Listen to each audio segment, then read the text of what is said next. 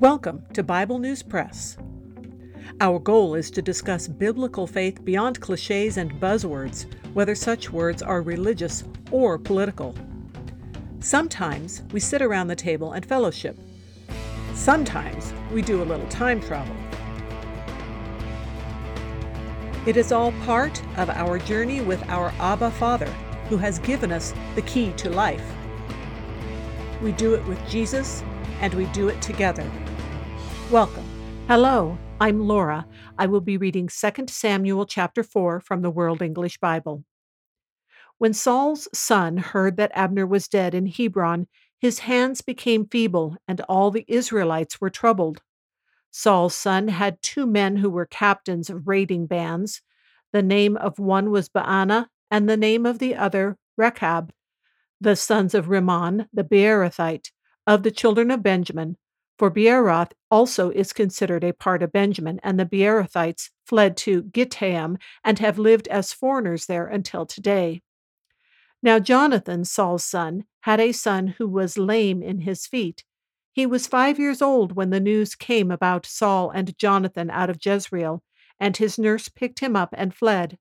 As she hurried to flee, he fell and became lame. His name was Mephibosheth. The sons of Rimmon, the Beerothite, Rechab and Baanah, went and came at about the heat of the day to the house of Ishbosheth as he took his rest at noon. They came there into the middle of the house as though they would have fetched wheat, and they struck him in the body. And Rechab and Baanah his brother, escaped. Now, when they came into the house, as he lay on his bed in his bedroom, they struck him, killed him, beheaded him, and took his head, and went by the way of the Arabah all night. They brought the head of Ishbosheth to David to Hebron, and said to the king, Behold, the head of Ishbosheth, the son of Saul your enemy, who sought your life. Yahweh has avenged my lord the king today of Saul and of his offspring. David answered Rechab and Baanah, his brother, the sons of Rimmon the Beerothite, and said to them, as Yahweh lives, who has redeemed my soul out of all adversity, when someone told me, Behold, Saul is dead, thinking that he brought good news, I seized him and killed him in Ziklag, which was the reward I gave him for his news. How much more when wicked men have slain a righteous person in his own house on his bed, should I not now require his blood from your hand and rid the earth of you?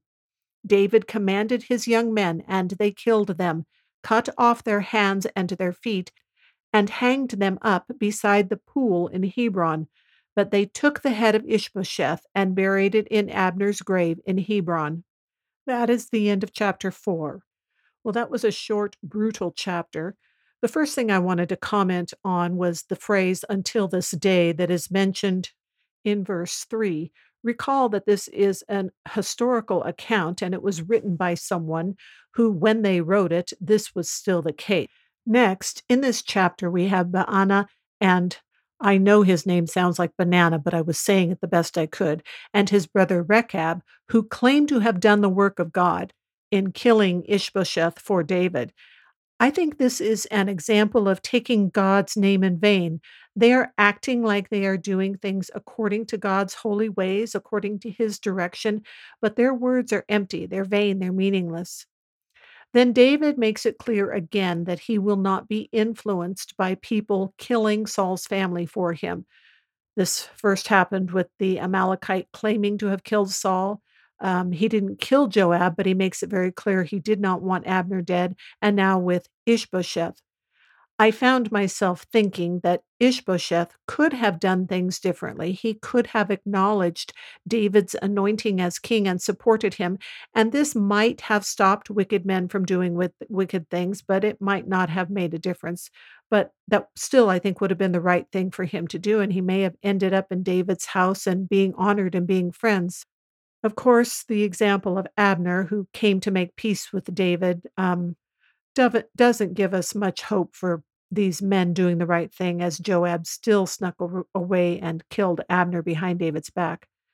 Now, the sentence that Baanah and Rechab were given was the death penalty for slaying innocent blood, and they are made a public example. I can sort of see people going by the pool there in the city and saying, What did these guys do? And then getting the whole story. And so word would get around that David did not want people avenging him on Saul's family. But of course, we already know a lot of David's story, and we know that he will give in to the temptation to use his position as king to murder an innocent man later. But that is all for today. Thanks for listening. That is the Bible News Press segment for today, but not the end of our journey.